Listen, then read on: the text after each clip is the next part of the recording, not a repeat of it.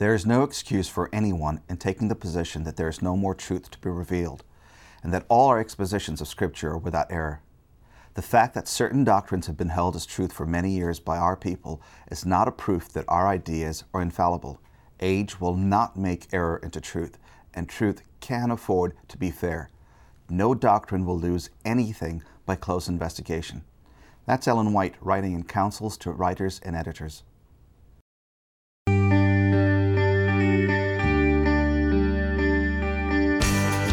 Offering information for your mind. Enabling transformation for your heart. Sabbath School U, a weekly dialogue exploring God's Word and its application for today's world.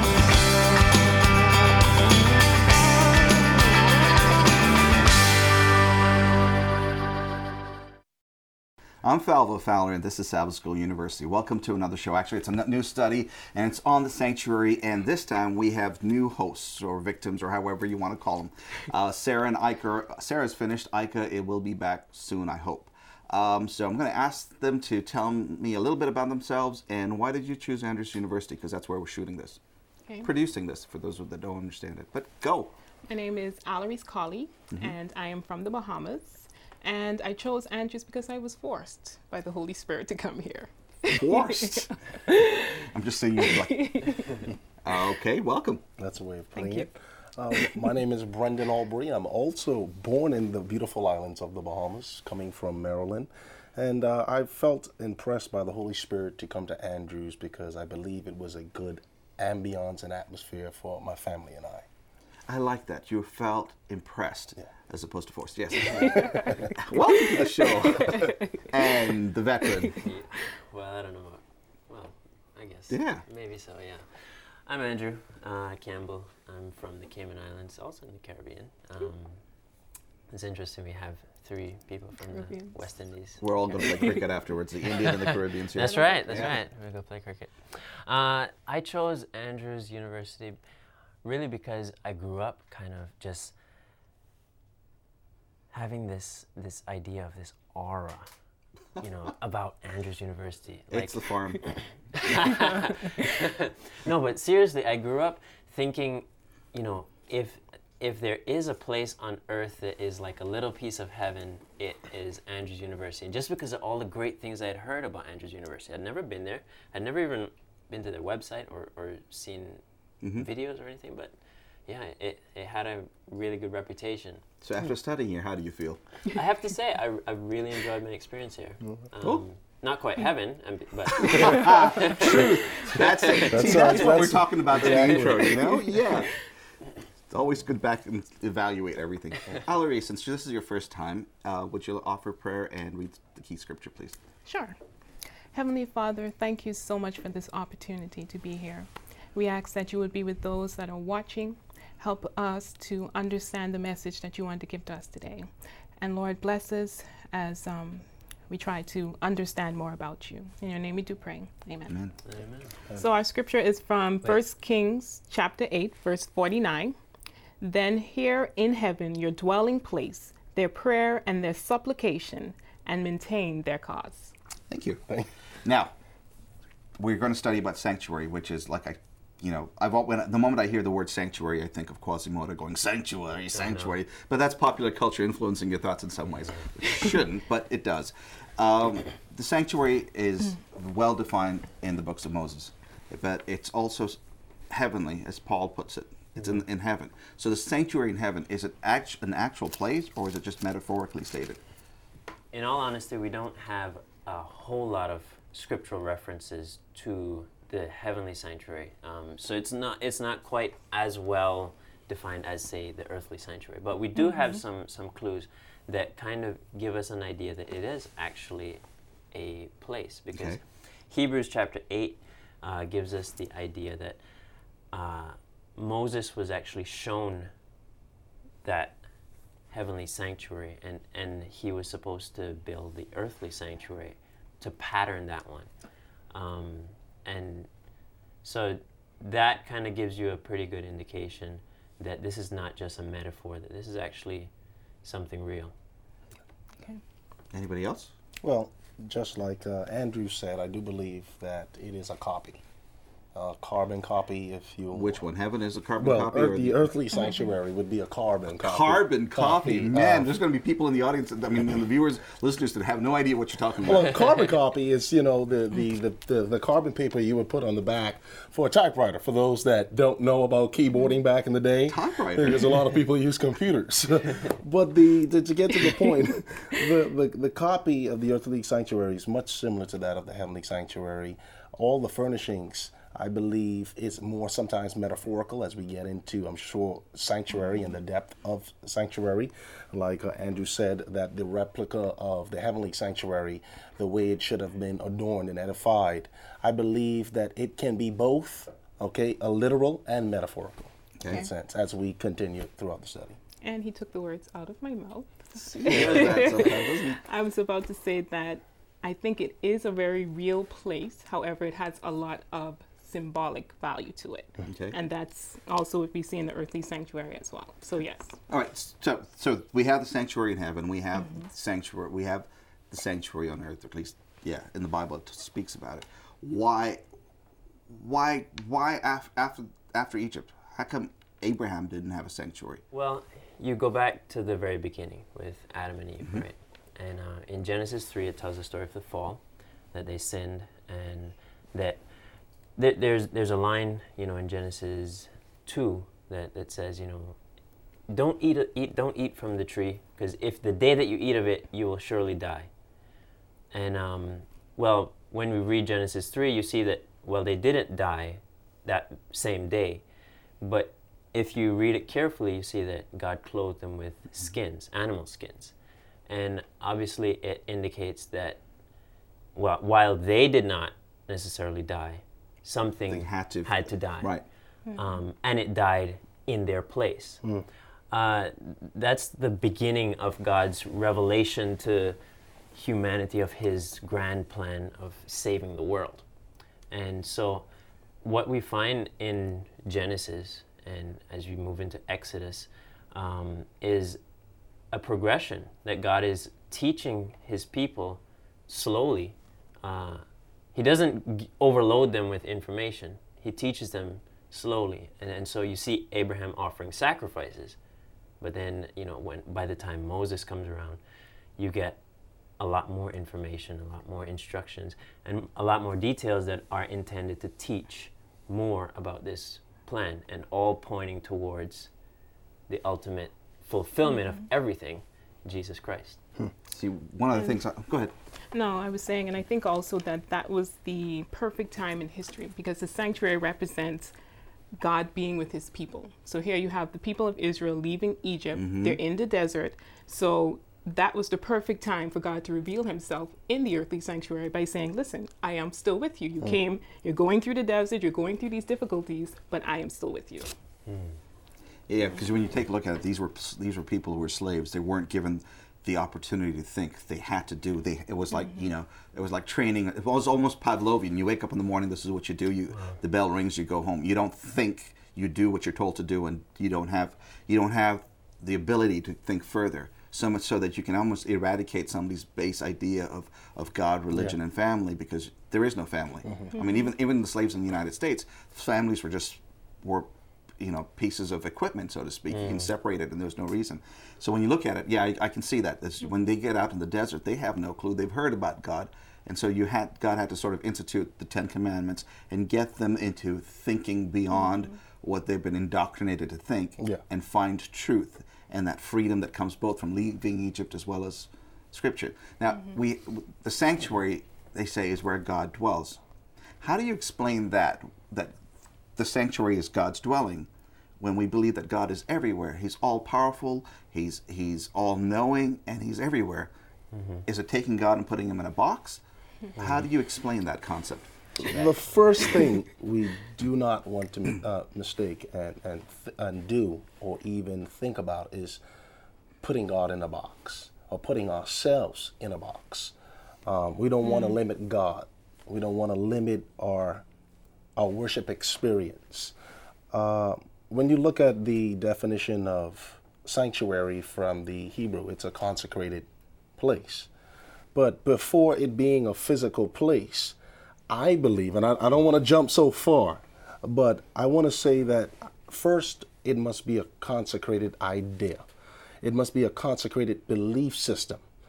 Conviction must resonate inside one's heart in order for me to believe in the all knowing, all powerful God, that He's everywhere, omniscient and omnipresent. And once my thoughts are consecrated, it no longer becomes a place, it becomes a state of being. It becomes it becomes tangible because I am the perfect example that God exists and he can dwell not just amongst me but in me as well. And uh, I do believe that God is everywhere. And if we can actually define first who is God and the Godhead, the Trinity in one, then we can believe that, yes, the heavenly sanctuary does exist. God does dwell in the heavenly sanctuary, mm-hmm. but we must also reckon the the Holy Spirit, the third party that is with us in our sanctuary experience. Hmm. But Go ahead. I, I think um, another thing that, that's important to note when you talk about you know God's omnipresence, you you want to make sure that you're not taken wrong uh, or you're not mistaken, because what we're not saying is um, that we're somehow believing in pantheism. We don't believe that the universe is God, and we don't believe that God is the universe. Mm, right. Uh, in mm-hmm. in the Bible, it's quite clear that there's a distinction between creator and creation. Mm-hmm. Um, when God creates Adam, Adam is not God, and neither is he part of God. Even though God breathes His breath in him. Yeah. Yes. He. Adam is in the image of, of God. Right. And, and so, um, what when when we talk about God's omnipresence, we don't want to be mistaken for for saying, you know, okay, we're going into pantheism or anything like that um, because it, Scripture clearly teaches that God does not force His will on anyone. So God won't, you know, force you to come to Andrews. A good example. Um, and and also, if you don't want God in your heart, he he, he will he will not force himself upon mm-hmm. you. Um, and so, it, there that's a subtle distinction that that you know is important to make. And um, now, is it possible that we have a all present present God, and but in he- in heaven specifically, there are specific tasks that God does in specific places? Can we define it like that? You know, we don't know. I think I think that's all in the realm of speculation. Ah. Um, and, and, and I think okay, you, sure, Scripture Which, will give, will give us certain clues yes. about about these things, but at the same time, we have to recognize that we are defining God in human terms and exactly. human human mm-hmm. tasks to fit our own thing. You were mentioning before we started about the classes. You were talking about how uh, what was that again? Okay. Yeah, I'm going to ask you to say that. you thought I'd forget and leave it be. Uh, I was I was doing an exam and I actually had to write an essay about uh, the role of Scripture, the interpretation of Scripture, and teachers mm. in, in a Christian community. And so, obviously, everyone starts out with the lovely idea of having scripture above all. Mm-hmm. You know, sola scriptura. Mm-hmm. Scripture is, is the ultimate authority. And then below that is our interpretation of scripture. And that has less authority than the scripture itself. And then there's the, the teachers who actually teach that interpretation. Mm. But what happens sometimes is that you get uh, people getting comfortable with an in- interpretation that they have arrived at. And sometimes that interpretation can get put on the top shelf above Scripture. So that what happens at that point is that now you're not looking at Scripture to derive your interpretation. You're taking your interpretation and you're looking at Scripture to help to try to support what proof you texting. already. Yeah, proof texting. So, uh, yeah. That's why I love the quote that we used in the introduction where Ellen White says, you know, there is nothing that should stop us from going back to Scripture to find out if it's biblical, if that's what God's going to say. Just because we have it doesn't mean that we're right. Mm-hmm. We need to mm-hmm. go back to the source to find out if these are these are defined in Scripture, or have these, or are we following things that human beings have put in to make us see that way. And that, I think that's one of the reasons why we have as many denominations that we have is mm. we cling to what we what people say and say this is it. Yeah. Yeah. But if we only broke down that barrier and came together and say what is it, Mm-hmm. we discover truth. I mean, I think that's what they did back in 1844. Is they went back and they Yeah. came together. That's right. And, it, and it does take an element of humility too to to keep yourself in a in a position where you are not that ultimate authority. Um, where you, you always recognize that the Word of God is the ultimate authority and that you could be wrong. My, my interpretation very well could be wrong. And so, uh, like you said in that quote, you know, age does not turn error into truth. Exactly. And so, um, Neither we does do believe, tradition. uh, yeah, and we do believe that the Holy Spirit will guide us into all truth. So we should expect that changes will happen in our understanding of Scripture, because we we should not assume that we have all the truth that there is to know right now, and so we should expect that there should be developments. Now, in coming back to the sanctuary, because that, that's the basis. If you go back to find what Scripture has to say and, and develop, you know, the ideas, and it, again, it comes from the like this exchange of ideas, a talking of Scripture. Not, nothing scripted. It has to be nothing from predefined ideas, but mm. you look back at the source. Yeah. We know in heaven and the sanctuary there's a worship, right? There's the mm-hmm. worship of God. Mm-hmm. How does that differ from the from the sanctuary that we have on earth? Mm-hmm. How's that worship different, or is there a difference? I was just thinking about that actually today in terms of heavenly worship as opposed to earthly worship. So in the heavenly sanctuary, you have angels, you have these beings that probably never fought, fought had never fallen, getting tongue tied, and they're worshiping God. Whereas in the earthly sanctuary, it's dealing with atonement, it's dealing with salvation. So the heavenly people or the heavenly beings are just worshiping God for who He is. Whereas the earthly, it's more about salvation. And I was thinking, you know, how important is it for us to follow even that model to worship God just because of who He is, not just because of what He did for us? Hmm. I, I agree with Alarise, but I would like to add on. I think as hmm. human beings, we should worship God as the creator for who he is as well, mm-hmm. but we should actually be contrite. We should be in a state of, uh, of contrition and recognizing our mm-hmm. sinful nature and our need for repentance on a daily basis. See, that's the mm. difference between us, but we should not stop from worshiping God for who he is. We should include that mm-hmm. somewhere in. I mean, because a lot of people at times they go to church only to ask God for something instead of praising God for who he, he, he already is or mm-hmm. or having a personal relationship with God because, oh, I need a new toy or I want that new iPhone 6 that's coming out. Let me get on my knees and pray. 5S, by the way. Well, 5S, but you know, it could be a 6, but it's a 5S.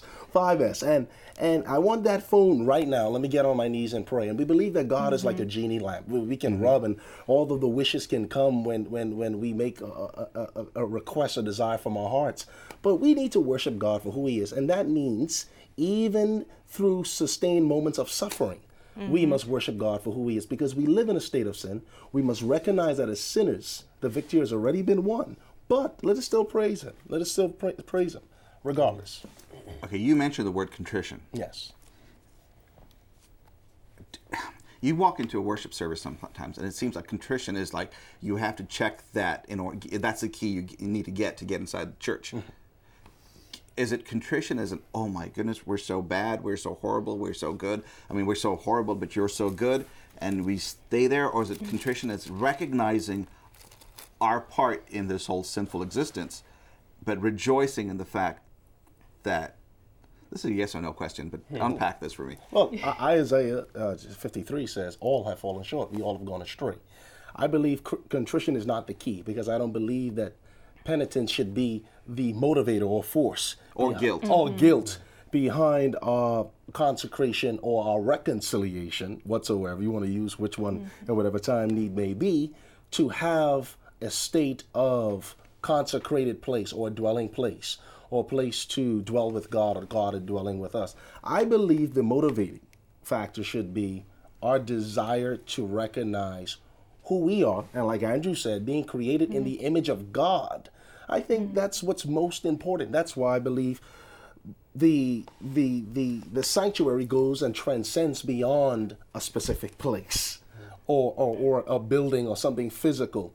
Uh, it has to be more than something tangible because remember, faith is the evidence of things not seen. I don't need to go to church to believe in God, but there's a reason to be in a sanctuary. But I don't want to go so far off. I, I don't want to go too far, but So it, it, you don't have to cover yourself in guilt and say, you know, we're not worthy, we're not worthy. It's going to find out why God finds us worthy of that sacrifice. Exactly. And taking that into the rest of the week. Andrew, you've got something to say. Well, I was just thinking um, about okay, you know, the word sanctuary in the Old Testament really meant, you know, the the you have the most holy place, you have the holy place, and you have the courtyard, right? And uh, I think for a lot of us, we, we've taken that term and now we apply that to the church, the church building And it's different. and and there's a there's a huge difference Mm-hmm. because the kind of worship that happened in that sanctuary is is significantly different from the worship that we have in our churches today. What happened there in the sanctuary was not a form of corporate worship. You know, people coming together and singing hymns Right. And reading the scriptures together in that building or in, in that edifice. Um, that was where sa- sacrifices are happening.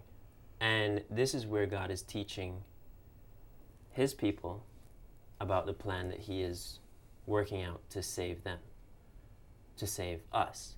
Uh, and, and I think it's important to recognize how much that plays a role in worship. Because um, You mentioned the different parts. The um, gotta look at my notes for this. He, in each part, he was king of the universe, a judge, uh, recipient of all worship, and, and, and redeemer. This is what we get from the study today for different parts: the throne room, the courtroom of worship, and the salvation center uh, from the the sanctuary lesson that we have today. How did these aspects mean? What do they have to do with us today? I, I think it's the way you look at it Okay. personally, from a personal perspective.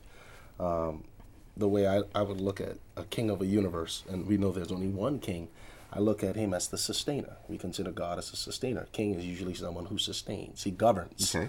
Uh, he's a governor. A judge, that means he's the only one that can give me my final sentence. You know, he can can can issue an acquittal, Okay. if need may be. Uh, although I already know that I am guilty, uh, we all know that God sent His Son to die for me, and He paid a price. Uh, so I would say He's the only arbiter of my faith. Uh, when you look at, and I'm going to look at my notes here. When you when you take a look here, and it says He is a recipient of all worship and praise. That also means that I am a recipient of grace by the mere fact that I get to know God and have access to Him and I can dwell with Him and He with me. Do you understand how magnificent mm. that is? As mm. low as I am as an individual, I have a king. Yeah, like I remember the tale, The Prince and the Pauper. I don't know if you remember the tale, okay? And as a, a, a boy, I remember reading the book, and it's amazing how a lot of these tales they they they, They they're- are they, they're like mm-hmm. parables. They pulled out these. Yeah.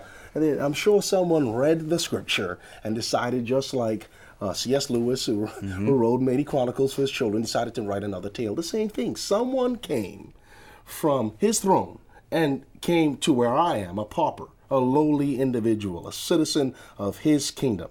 And if you look at the world, the universe is still his kingdom. Uh, but I still see myself as a recipient of grace just to be in the presence of praise and worship.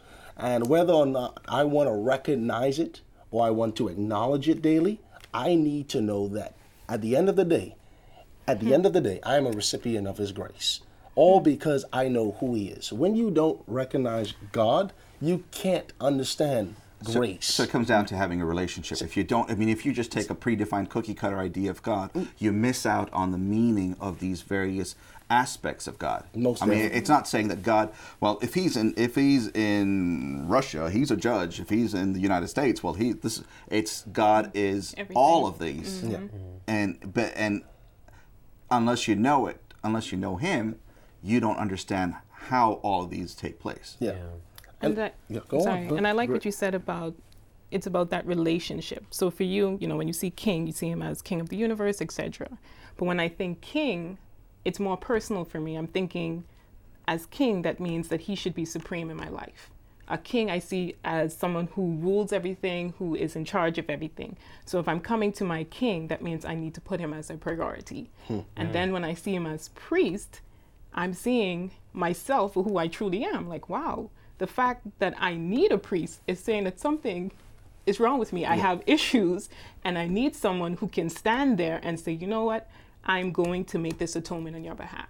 So that relationship with him and where I'm at and where he's trying to carry me helps me to understand these different And it's very humbling when you think that here's a God of the universe who's willing to come and take an active part in each individual that He's created. It's not like okay, I'm going to have you, or and that's it. I'm, you know, you're orphans right now. It's like I want to bring you back. Um, going back to something that you said earlier on about how the the sanctuary serv- sanctuary in um, the pre-Advent, I mean pre, I mean I'm talking about pre Jesus. Our church services now are not like the Old Testament uh, we are looking forward to the second coming, but our church services are based on the fact that we rejoice that we had our high priest that came down to show us one how to live and point us to what we're going how we're going to live. I mean, I, that, that I didn't even think about that until you mentioned it. So I'm, I'm grateful. Not that I'm not grateful for the two of you, but he's special. how do you how do you how do you take this whole concept of the sanctuary? How would you tell it to someone who doesn't believe in Scripture? I mean, uh, you can you can quote Scripture all you want, but if that person does not believe in Scripture, how do you make it? How do you make sense of it to that per- individual?